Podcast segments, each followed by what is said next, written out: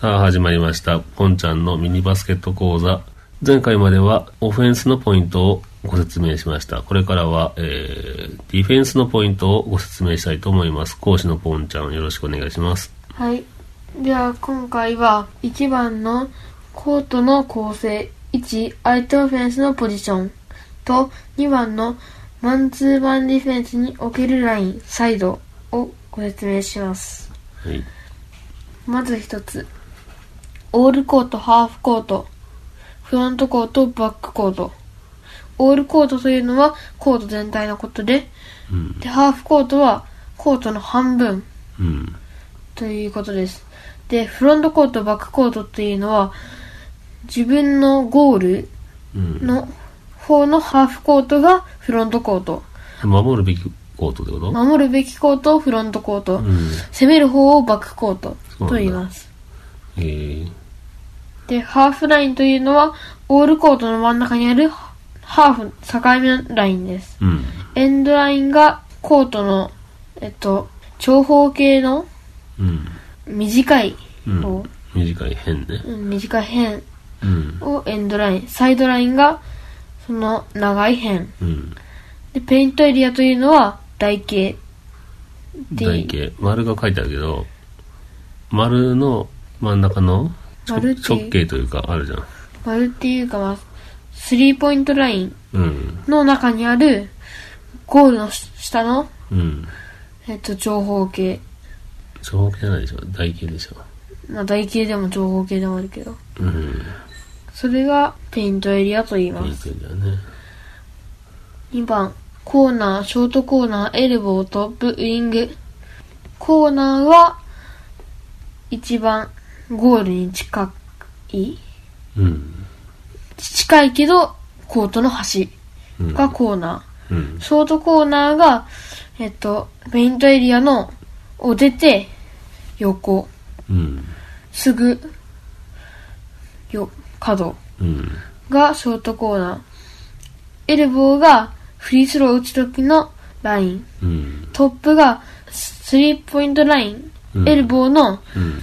の後ろにある、うん。えっと、半径うのん。円の外うん。の上がトップ。うウん。ィングが横。うん。横っていうかまあ、台形のエルボーのまっすぐ結んだ線の横がウィング。うん。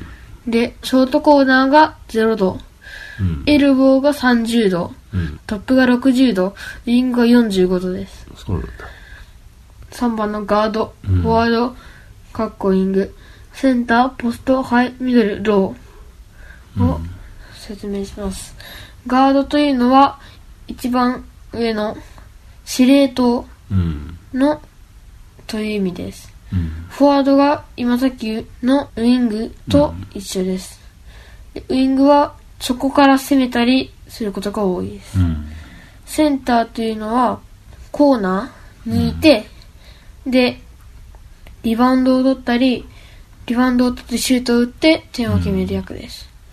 で、ポストは台形から出て、うん。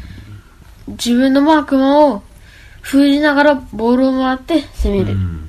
で、そのことで、はい。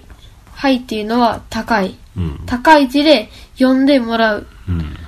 ミドルがミドルライン。ミドルのライン。ミミドルラインのポスト。うん。で、ローポストが長いっていうか、ローポストが今さっき説明したことだと思います。うん？台形の根元の方？ゴール側の方？ゴール側じゃなくて外側の外側の方近くで待つのがローポスト。うん。うん。なかなかわかりにくいね。で、次から2番、マンツーマンディフェンスにおけるライン、サイドです。うん。まず一つ、インライン、オフェンスとリングを結んだライン。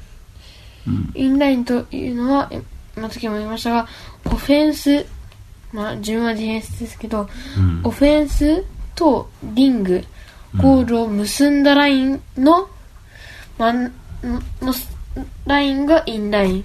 うん。ディフェンスの位置の原則、インライン、ワンアーム、ディレクション、のセットで覚える。っていうのは、ディフェンスの原則で、うん。インラインを守る、ワンアームで守る、ディレクションして守るのうん。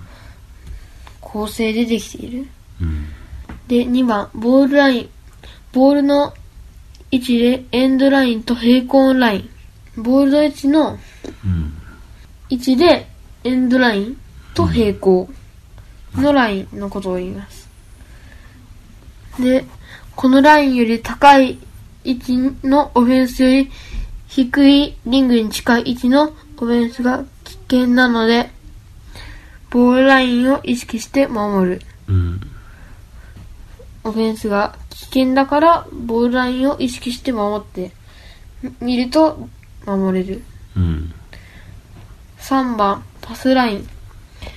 ボールマンとレシーバーを結んだラインのことです。うん。レシーバーというのはもらう人、ボールマンはボールを持っている人。そのパスをするラインのを守れば、守るっていうか、まあ、ディナイという方法で守って、うん。手を上げ、上げた手が一歩で届く距離にするといい。そのパスラインにいたら裏を取られてしまうので、うん。それより少し下がって一歩に届く距離。だからパスしたらすぐ反応して一歩で行ってカットできるうん。距離にするといいです。で、ラインの外側は内側に比べて危険が小さいというのは、うんまあそのまんまですけど。ライン、そのパスラインの外側はうん。内側に比べて危険が小さくななりますね。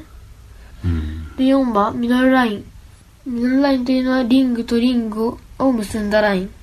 自分のリングと敵のうん。リング、リングを結んだ真ん中の線がミドルラインということになります。で、5番、ボールサイド、ヘルプサイド。コートをミドルラインで区別した場合のボールがある方のコート、ない方のコート。うん。コートをミドルラインで真ん中で、えっと、分けた時は、うん。ボールがある方がボールサイド。ない方がヘルプサイド。ということになります。ヘルプサイドの3番フェンス。ディフェンス。3番、ヘルプサイドにいるオフェンスを守っている人は3番になるんですけど、3番ディフェンスなんですけど、それは大胆に位置して、ボールサイドのヘルプ。ヘルプというのはまあカバー。うん。をしたり、ショー。ショーというのは見してうん。守る。ショーリカバーってことも、まあ、後々出てくると思いますけど。うん。はい、これで2番は終わりです。はい、じゃあ今日は、コートの構成1、相手オフェンスのポジション、それから、マンツーマンディフェンスにおけるラインとサイドをご説明いただきました。もんちゃんありがとうございました。はい。次回もお願いします。はい、はいわかりました。もんちゃんは席替えがあったんですか？入りました。どんな席替えでしたか？まあ、楽しかったです。楽しかった。楽しかったですわ、やめてよ、もう。小学校1年生みたいな。どうでしたか？楽しかったです。どうだったの？うん。まあ、前の人がうん。大の仲良しだ大の仲良し。だったから、いいね。うん。他には？うん。うん、まあ、班の近くに、うん。まあ、まあ、一応仲のいい友達がいっぱいいたほんと。ということですね。よかったね。楽しんでね。はい。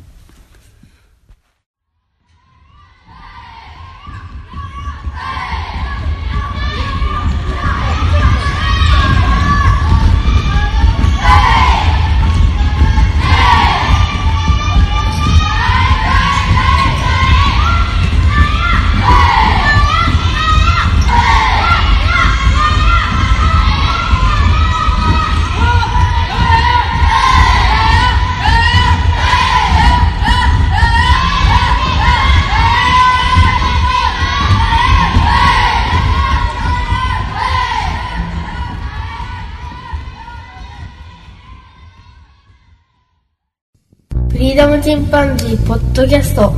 この番組はアマチュアバンドのフリーダムチンパンジーの楽曲を中心にどうか思いついたことをお話しする番組です。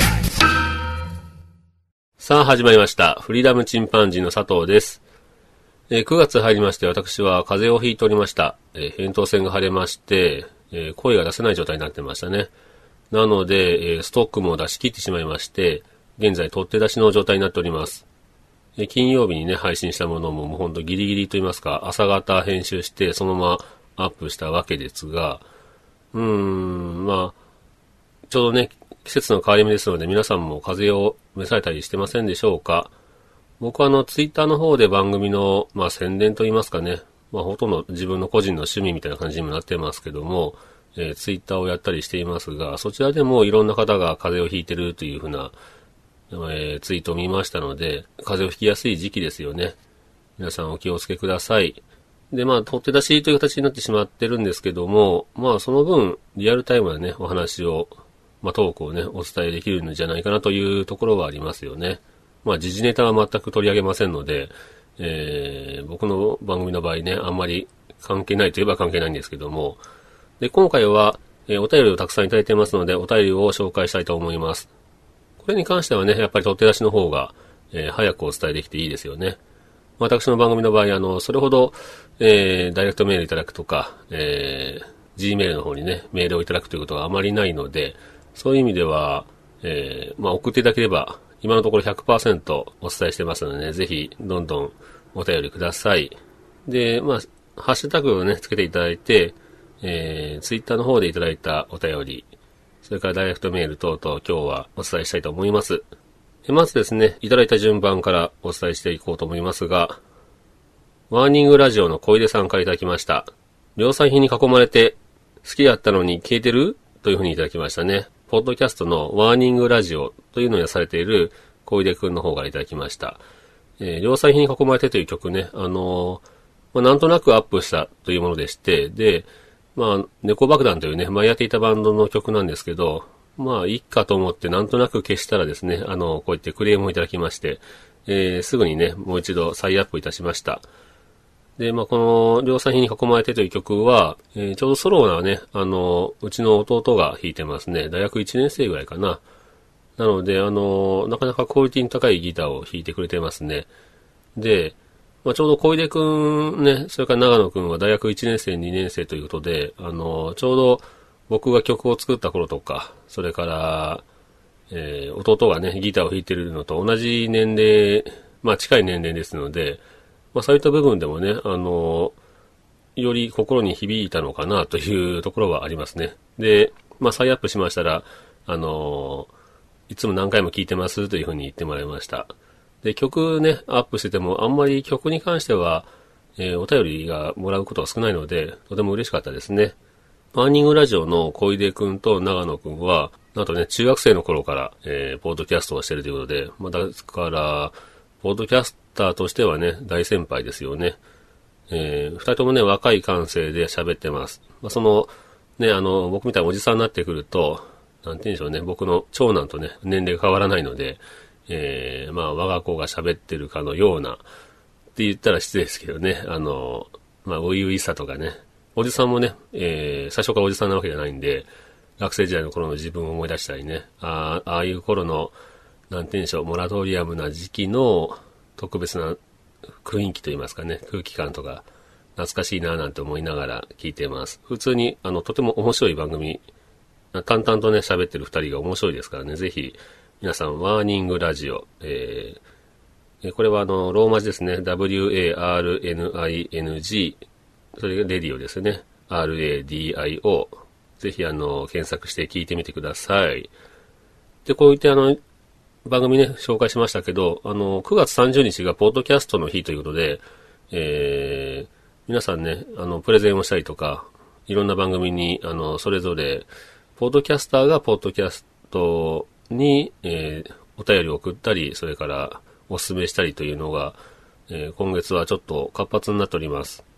まあ、9月30日がポッドキャストの日って言ってもね、まあ、一般の方はなかなかそれが何っていう感じかもしれませんけど、まあ、あのーポッドキャストね、なかなか iPhone にデフォルトで入ってる割にはね、僕の周りでポッドキャストを知ってる人っていうのは一人もまだ会ったことがないですね。聞いてる人も当然いませんし、え、そんなの入ってんの？って iPhone 見て本当だ入ってるっていう人が多いですよね。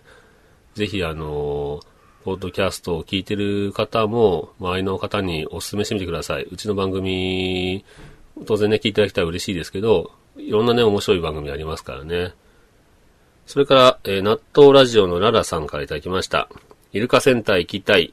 これだけ、あの、ツイッターで言っていただきましたね。もうこれでだけでね、すごく嬉しいんですよね。送ったもの、ね、配信したものに対して反応を返ってくるというのは非常に嬉しいです。今のところ私、あの、ツイッターしかしてないので、ツイッター上ででしか、あの、こういった反応、リアルタイムでいただけないんですけども、とても嬉しいですよね。このイルカセンターというのは、えー、日本ドルフィンセンターというところに私、広島旅行をした時にね、帰りに寄ったという話を聞いて、えー、いただきましたね。納豆ラジオのララさん、一般ピープルの納豆ラジオという番組もされています。女性の一人語りですね。小さなお子さんがいらっしゃるようで、年齢的には僕よりも一世代多分下だと思うんですけども、ネバネバ納豆のような、え、トークをお送りしますという感じで、えっ、ー、と、パフュームとかね、いろんなお話をしてますね。あの、とても面白いです。で、僕の岡山県の隣で、あの、兵庫県の、えー、で、お暮らしのようですね。まあ、関西弁も入っていて、それで、うん、あの、秘密の話そのの竹蔵さんとなんとなく雰囲気の似ている、エッジの効いたね、番組になってます。これも面白いですからね、ぜひ、皆さん、えー、一般ピープルの納豆ラジオ、聞いてみてください。納豆はひらがなですね。えー、それから、虹パパ生活さんからいただきました。子供を寝かしつけるときは自分も寝てしまうほど寝つきがいいので、夜起きていられる人は羨ましい。しかも早く寝るから早く起きられるかというとそうでもないんです。というふうにいただきました。えー、虹パパ生活さん、ありがとうございます。あのー、子供を寝かしつけるときは自分も寝てしまう。そうですね、あのー、睡眠についてという、えー、配信について、えー、お便りいただきましたが、まあ、僕は非常に寝つきが悪いですね。寝つきが悪くて、えー、起きるのは得意なんですけど、で、眠気を我慢するのは得意なんですけど、結局いつも眠いというね、あの、状態に陥っていますが、うん、あの、虹パパ生活さんはね、あの、徳島の方で、えー、お花を栽培されたり、あとはお米を作ったりね、されてますね。まあ、そういったお仕事されてるから、ね、しっかり体を動かしますし、よく寝れるんでしょうね。羨ましいです。やっぱり人間らしい生活ですよね。僕の妻のね、お父さんもずっと兼業農家されてまして、大工と、それから、えー、お米作り、野菜作りされてたんですが、お茶なんかも作ってますね。ずっとあの、健康でいらっしゃいますし、あの、元気ですよね。あの、やっぱりね、虹パパ生活さんのような生活をしたいなと思ったりしますよね。ユンユンさん、ユンユン白書という番組のユンユンさんが、虹パパ生活さんの普段仕事されてるその風景ですよね、を絵に描かれてたんですが、本当に気持ちのいい場所で働かれてるなと思って、羨ましいなと思います。えー、虹パパ生活さんは、虹パパラジオという番組をされてますね。こちらも僕大好きな番組です。まあ、徳島から、阿波弁と言いますかね、徳島弁で、えー、喋られてますね。で、虹パパ生活さんの声が非常にあの、ほんわかしてまして、えー、私大好きで聞いております。で、虹パパ生活さんは、あのー、結構お便りもね、いろんな番組に送られてますから、そういった部分でもね、えー、知ってらっしゃる方も多いんじゃないですかね。ぜひ虹パパラジオを聞いてみてください。まあゲームのお話なんかもされてますし、全く違うお話もね、あの、されたりしてますからね。ぜひ聞いてみてくださいね。それから DJ フレーバーさんからいただきました。10時間睡眠しました。ゴールデンタイムも眠り始めの3時間も完全にいい形で眠れました。あとは今日のお昼寝をどれぐらい取るか。ダミンを貪る、わら、パワーワード、わらというふうにいただきました。DJ フレーバーさん、えー、番組としては、コンビニエンスなチキンたちという番組で、えー、パーソナリティされてますね。まあ、みやさんの別赤と言いますかね、の DJ フレーバーというふうにやってされてますが、あの、番組の方に私も、えー、お便りをお送りしたりして、それであの、プレゼントのね、CD をいただいたりしました。DJ ミックスされたね、あの、CD をいただきまして、とても、あの、楽しく聴いております。うちの次男なんかも、車でかけたら気に入りまして、あの、この曲を聴きたいとかね、いう風に聞いて、よくかけてますね。で、こちらも、えー、睡眠についてを聞いていただいて、えー、送っていただきました。うん、最初の3時間はね、いい形で眠れたっていうのがいいですよね。内臓も休みますし、脳も休みますよね。僕はね、本当に睡眠が下手くそな方なので、えー、皆さんね、いい睡眠をとっていただきたいなと思います。ダミーをね、貪りたいと思いますよね。えー、DJ フレーバーさんありがとうございました。それから B4 はチキンさんからいただきました。ふうくんです。コメント遅れてしまいましたが、第26回配信されています。今回もポッドキャストの日応援企画第2弾目です。ビフチキおすすめ5選をお聞きくださいというふうにいただきました。で、こちらね、あのー、私の番組を紹介していただきまして、えー、大変ありがたく思います。B4 はチキンという番組ですね、をされているふうくんからいただきましたが、ビーフ派のふうくんとチキン派のマー君、このお二人がプレゼン方式で、えー、対決をして、で、そのプレゼンしたもののどちらがいいかというのを、いわゆるそのリスナーさんに投票していただいて、えー、結果をまたお伝えする、そういった、えー、番組になってます。すごいなと思うのは、やっぱり始めた時からね、リスナーさんを巻き込んでいこうという、この姿勢がすごいですよね。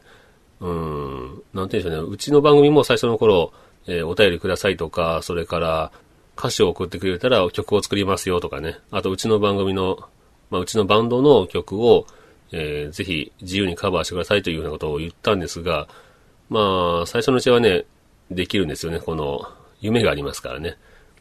ところが、あの、思った以上に、その、お便りもいただけないし、うん、しばらく待ってもね、なかなか歌詞も送ってもらったりもしなかったので、えー、ああ、ちょっと調子に乗りすぎたと言いますかね、見通しが甘かったなと思って、だんだんトーンダウンしていくんですね。でも、まあいいやと思って、結局、僕の番組ではほとんどお便り募集してますなんていうことを言わなくなってしまったんですが、それでもね、ツイッターの方で、えー、お便りくださるね、皆さん本当に嬉しいですけども、えー、で、この番組、ビーフォアチキンさんは、あの、そういった巻き込んでいって、で、番組自体が面白いですからね、非常に博識と言いますか、よく調べられてプレゼンをされるんです。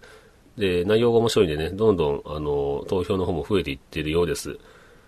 えー、本当戦わせるね、ものが面白いですよね。ぜひ、あの、皆さんもビーフオアチキンさん、えー、オアだけ、えー、OR、ローマ字で、他は、えー、カタカナですね。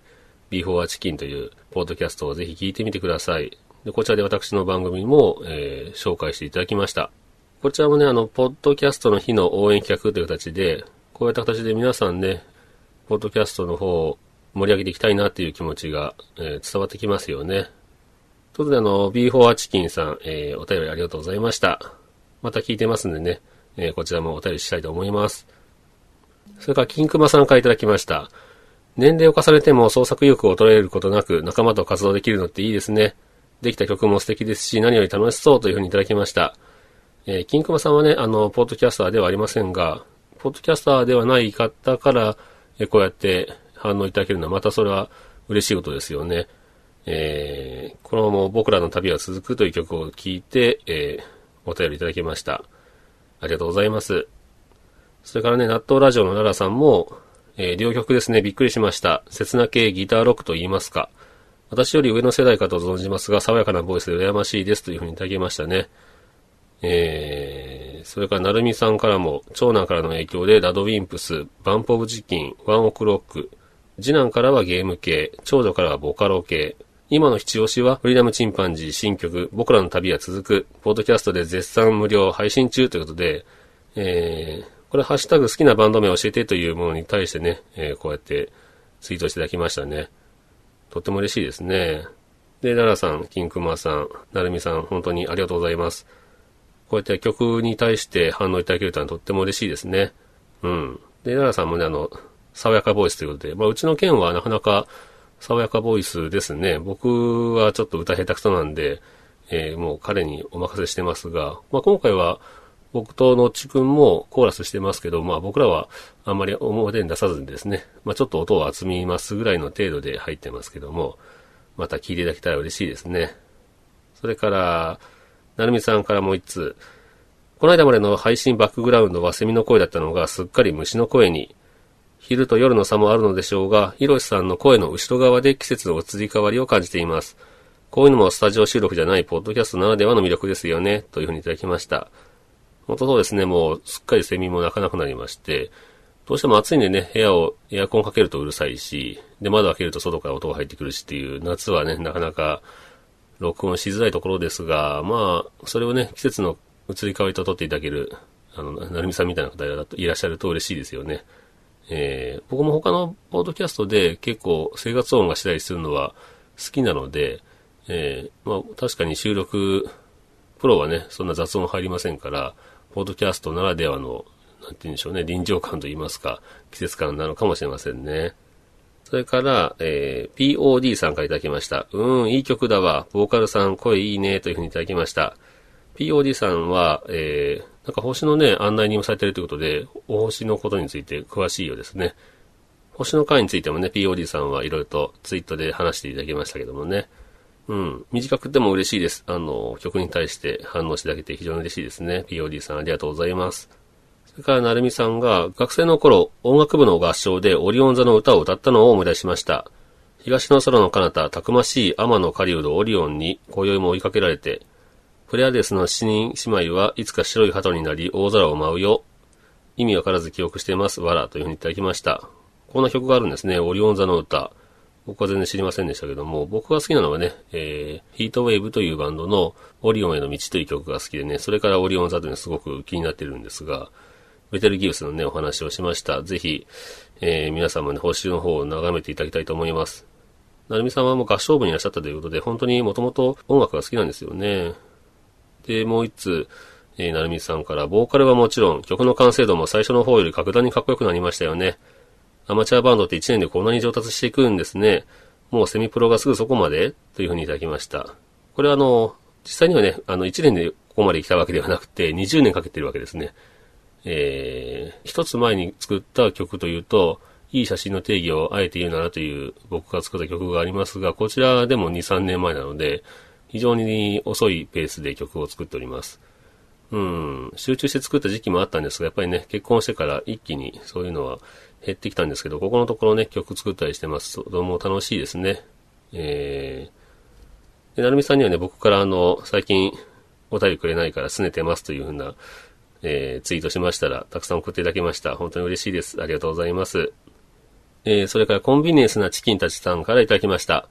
星の話を奥さんとするなんてどんだけ素敵な夫婦なんですか我が家の夫婦の会話は SNS で見かけた痛い人の話題しかないですよ。佐藤さんとダゲな時間の鈴木さんに二人で宇宙の話を語ってもらいたいな。今回も面白かったですというふうにいただきました。はい、えー、だけな時間ね、えっ、ー、と、柴山健さんも聞いていただいてるっていうのは聞いてたんですけど、鈴木さんもね、聞いていただいてるってことで、非常に嬉しいですね。鈴木さんからも、ツイッターの方で、いろいろとご感想をね、いただきましたね。嬉しかったですね。で、コンビニエンスなチキンたちさんは、えー、先ほどのね、DJ フレーバーの、えー、ミヤさんと、それからウッシーさんがされてる番組ですけども、僕、ウッシーさんのね、ダンスしてるツイキャスのね、ライブを見たことあるんですけど、非常にかっこよかったですね。で、もう普通にイケメンです。あの、お世辞抜きに普通にイケメンでしたね。で、えー、DJ ね、されてるミヤさんも、なんていうんでしょう、あの、こちらは少し優男な感じ。えー、二重のね、少し下がり目の二重でね、なんていうんでしょうね、優しそうな顔してましたね。えー、まあ、これは、ホームページで見た範囲ですけども、ミヤさんもね、イケメンだなっていう感じです。で、まあ DJ、もともとお二人での番組は、薩摩仙台市ね、あの、地方のクラブシーンをね、もっと盛り上げていこうというような番組だったようなんですけど、今は普通にそのトーク自体、エピソードトークとか、ね、そういう話されてて、非常に面白い番組ですね。皆さんもぜひ聞いてみてください。えー、ありがとうございます。ということで、今日はこのところで、えー、お便り紹介、それからお便りをくださった中の、ポートキャスターの方のね、えー、ポートキャストの、えー、ご紹介をしてみました。ぜひ皆さん、あの、いろんな面白い番組、まあ、うちの番組聞いてるくらいですから、もういろんなポードキャストを聞いてらっしゃる方が多いと思うんですけども、えー、面白い番組ばっかりですからね、ぜひ皆さんも聞いてみてください。それからね、また皆さんもね、ぜひお便りください。えー、ツイッターの方、もしされてる方いらっしゃれば、えー、フリーダムチンパンジーとね、えー、ちょっと、ローマ字ですけどね、うんっていただければ、私出てきますし、えー、シャープフリチンとね、カタカナで、えー、ハッシュタグで検索していただいても、私の、えー、番組につながると思います。うん、一応番組公式アカウントという感じですが、ほとんど僕が個人的なことをつぶやいてることが多いので、えー、ぜひ聞いてみてくださいね。フォロワーさんもね、ようやく250人とか超えてきたので、うん、嬉しいですね。番組の方を聞いてくださってる方ばっかりではないかもしれませんけど、うん、ぜひ皆さん、えー、そちら、ツイッターされてる方はフォローしていただいて、えー、DM でもね、普通にハッシュタグでもつぶやいていただけたら嬉しいですし、えー、それから、Gmail もね、うち持ってますので、ぜひ Gmail の方にも、え、お便りをください。こちらもあの、ポードキャストの方の番組名そのものにも入れ込んでますからね、あのぜひ見ていただいて、お便りいただけると嬉しいですね。メールフォームは freedom.chimpanzee.gmail.com ですね。で、フリーダムとかチンパンジーっていうのは、えー、いわゆる金文字、日本語でフリーダムと入れて、えー、検索すると、ローマ字入ってますからね、あの iPhone だと。で、チンパンジーも、えー、検索するとローマ字で入ってます。全部小文字ですね。あの、普通に検索すると出てくるので、ぜひ、あのひらがなでもいいですから、検索してフリーダム .chimpanzee.gmail.com の方まで、え、お便りください。それでは今日はこのところで終わろうと思います。それではまた、さよなら。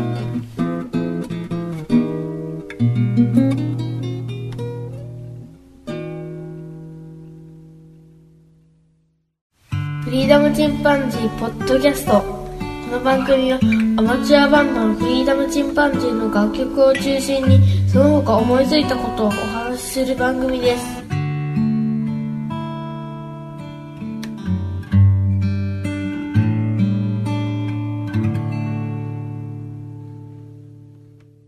さあ始まりました。フリーダムチンパンジーの佐藤です。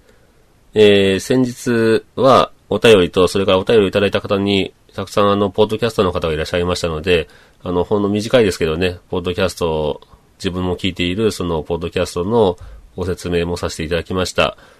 皆さん、あの、うちの番組を聞いてくださってるということは、むしろ他のね、いろんな番組も聞いてらっしゃると思うんですけども、僕もね、あの、仲良くさせてもらっている、えー、ポートキャスターさんたちの番組ぜひ聞いてみてください。で、えー、今日はですね、まだいつ読んでないものがありました。虹パパ生活さんからいただきました。虹パパラジオの虹パパ生活さんですね。第80回拝聴広島、香川はなかなかの移動距離ですね。岡山はよく行きます。ただ嫁の実家が岡山なので観光ってわけではないんですよね。せっかくなら観光などもしたいんですが、岡山観光でおすすめとかありますか？美観地区後楽園は行きました。というふうにいただきました。で、えー、虹パパ生活さんは徳島の方なんですけど、岡山にね、奥さんの実家があるということで、まあ来られるわけですね。で、岡山観光でおすすめありますかという形で、まあ、美観地区と後楽園。まあ、これは本当にツートップですよね。岡山市といえば、日本三大名園と言いますかね、の一つの後楽園があります。それから、美観地区というのは倉敷にある、えー、美観地区という場所ですよね。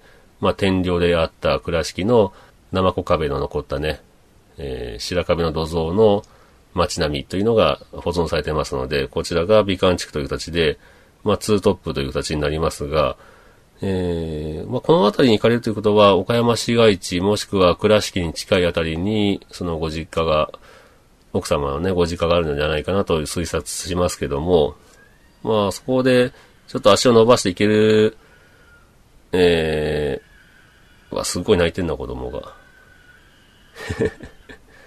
全力で泣いてますね。うん。この世の終わりみたいな泣き方してますね。まあまあ。えー、で、岡山でね、僕が他にお勧めするというと、あの、牛窓という町があります。これあの、瀬戸内市というね、市にある、えー、牛窓町という町なんですけども、で、瀬戸内市というのは人口はね、えー、今年の9月1日時点で37,756人と、まあ一応市ですからね、3万人を超えてるんですけど、これもともと3つの町が、えー、市町村合併で合体して瀬戸内市という形になってますね。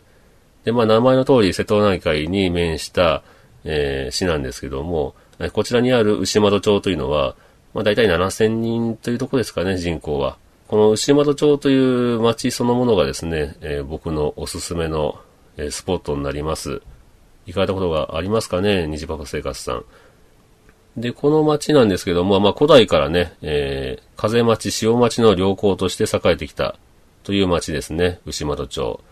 で、近世になると、朝鮮通信使の接待をしたり、宿泊地であったりしたそうです。瀬戸内海でね、海上交通の要衝の場所だったわけですね。で、最盛期は江戸時代まあ、参勤交代で西国の諸大名がね、えー、寄港したり、宿泊するようになりまして、えー、非常に栄えたそうですね。造船業なんかでも随分と、えー、心は、あたりは栄えたようですね。で、まあ、昭和になってくると、陸上交通が発達するとともに急激に衰退しました。で、このね、あの、急激に衰退するというのがミソなんですよね。で、街並みが残るという時は、本当にその街の人たちが、あの、古い街並みを残すんだという意識で残していかないと、まず残らないわけです。それ以外で残る方法というと、こうやってあの、急激に衰退した場合ですよね。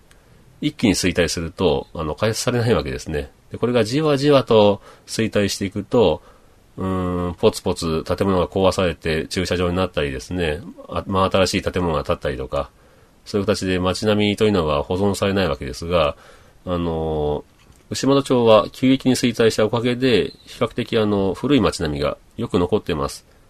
ですから景観がね、統一されてるわけですね。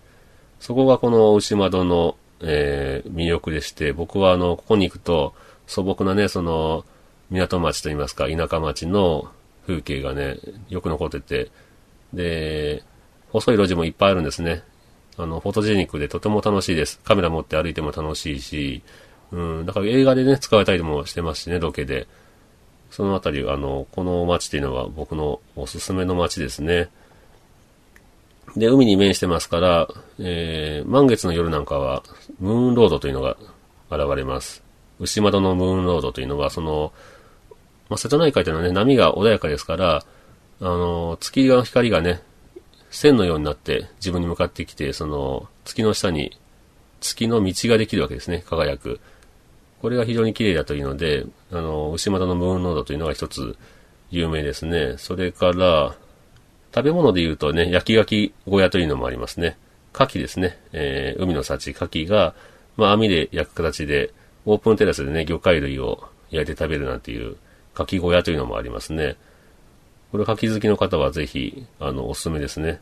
それから、えー、キッチン海賊というお店があります。こちらはね、エビ飯というのが岡山の B 級グルメであるんですけど、このエビ飯の発祥の店ですね。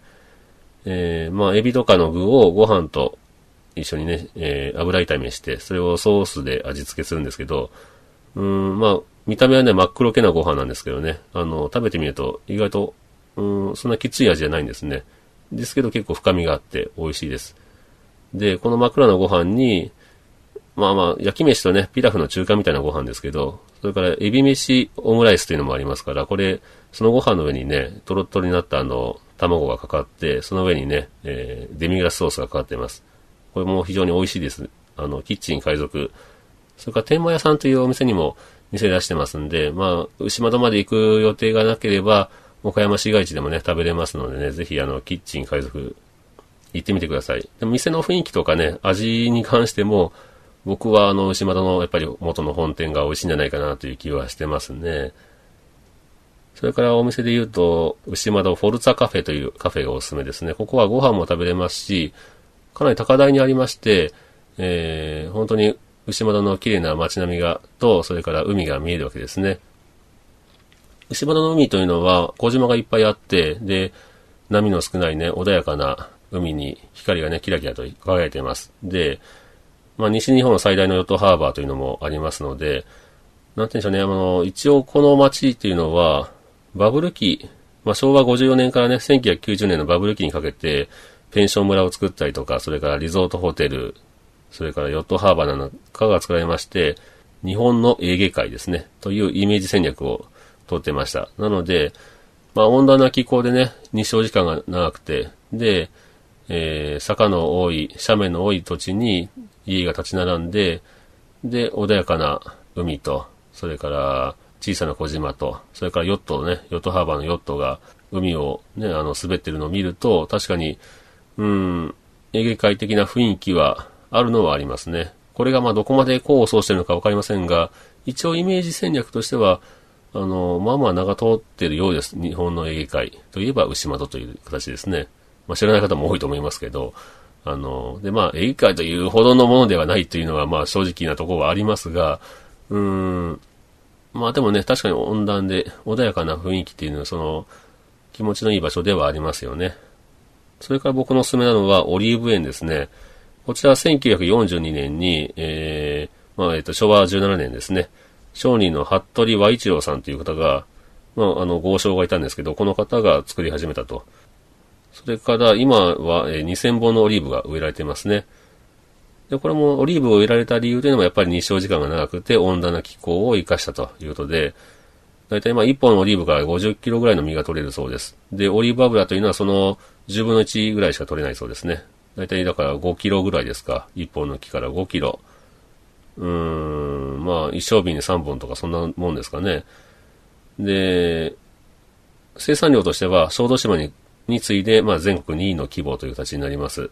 で、ここでたくさん、まあ、オリーブ油が取れてるわけですが、これは食用にもなってますし、美味しいオリーブ油ですね。それから、化粧品になったりとか、いろんなグッズが売ってますんで、ぜひ、オリーブ園の方に行かれてみてください。あの、結構女性の方も喜ばれますね。で、ここではね、あの、えー、実写版の魔女の宅急便の撮影なんかもされてますね。で、ここに行く途中にもね、えー、山の斜面に登っていく途中にね、えっ、ー、と、牛窓のジェラート工房というのもあります。牛窓ジェラート工房、コピオかな？っていうお店がありますので、ここで、あの、ジェラートを食べてね、あの、さっぱりしてて、さっぱり濃厚な味で、あの、おすすめですね。美味しいです、とても。行くと結構人でいつも賑わってますので、夏、これは多分冬場はやってませんから、このお店。えー、夏場だ限定になるんですけども、夏場、秋場ぐらいまでですかね。あのー、ジェラートを途中食べてから、えー、で、山登っていって、山の上にそのオリーブ園ありますのでね、ここも非常に風光明媚ですし、で、オリーブがね、あのー、葉っぱがね、キラキラ輝いてるんですよね。ちょうどオリーブの葉っぱの裏っていうのは白いんです。で、風が吹くとそのオリーブの葉がね、あの、きらめくようにキラキラと光りますね。で、やっぱり2000本のオリーブの木の向こうにね、海が見えますから、まあ、なんとなくその地中海の雰囲気はあるんですよね。でちょうど9月、まあちょうどあの買い取り時期ですね。9月上旬から下旬ぐらいにはそのちょうどオリーブの実が収穫されます。で、オリーブ園のあたりのオリーブの実はその放置されてその観光用についてたりしますので、で9月過ぎていくと色がだんだんとね、秋になると黒い実になってきますね。で収穫する今の時期はちょうど緑色の実がなってます。ぜひ皆さん行ってみてください。緑色の実は摘んで、8月末とかね、ぐらいには摘んで、あの、浅漬けにして食べるなという方法もあるみたいですね。だからオリーブの浅漬けというのも、あの、食べてみましたけど、意外と美味しかったですので、えー、売ってるとも思いますから、ぜひ、買って食べてみてください。まあ、こんなとこですかね。僕の、あの、おすすめの、えー、瀬戸内市にある牛窓町、日本のエゲ会、牛窓町ですね。えー、ぜひね、皆さん行ってみてください。で、あの、オリーブの木も売ってます。オリーブの木というのは、うん、例えば葉っぱはね、あの、ハートの形してますから、幸せを運んでくるというふうに言われてますね。で、ちょっと注意するのは、その、オリーブの木というのはね、えっ、ー、と、植えられた土地の大きさに合わせて成長してきます。なので、庭に植えるとね、際限なく大きくなってきますね。で、僕の知り合いですね、会社の上司は、あの、庭に植えたら、軒下も入ってきて、その土台の方に根を伸ばしてきてやばいと思って、慌てて切ったという話を聞きましたけど、あのー、そういって広いところに植えるとどんどん大きくなりますし、逆にあの小さな鉢植えに植えると、あの10年、20年、30年経っても小さいままなんですね。えー、なので、逆に言えば非常に育てやすい植物になります。で見た目はね、ちょっと洋風で可愛いですからね。皆さんもぜひあの、ちょっと大きめの鉢なんかを買われて、オリーブのえー、苗を植えるとね、ちょっとおしゃれな雰囲気の観葉植物にもなりますので、おすすめですね。ということで今回は虹パパ生活なんかいただきました、えー、お便りから膨らませまして、僕の好きな街、えー、牛窓の街を、えー、おすすめしてみました。今日はこのところで終わろうと思います。それではまた、さよなら。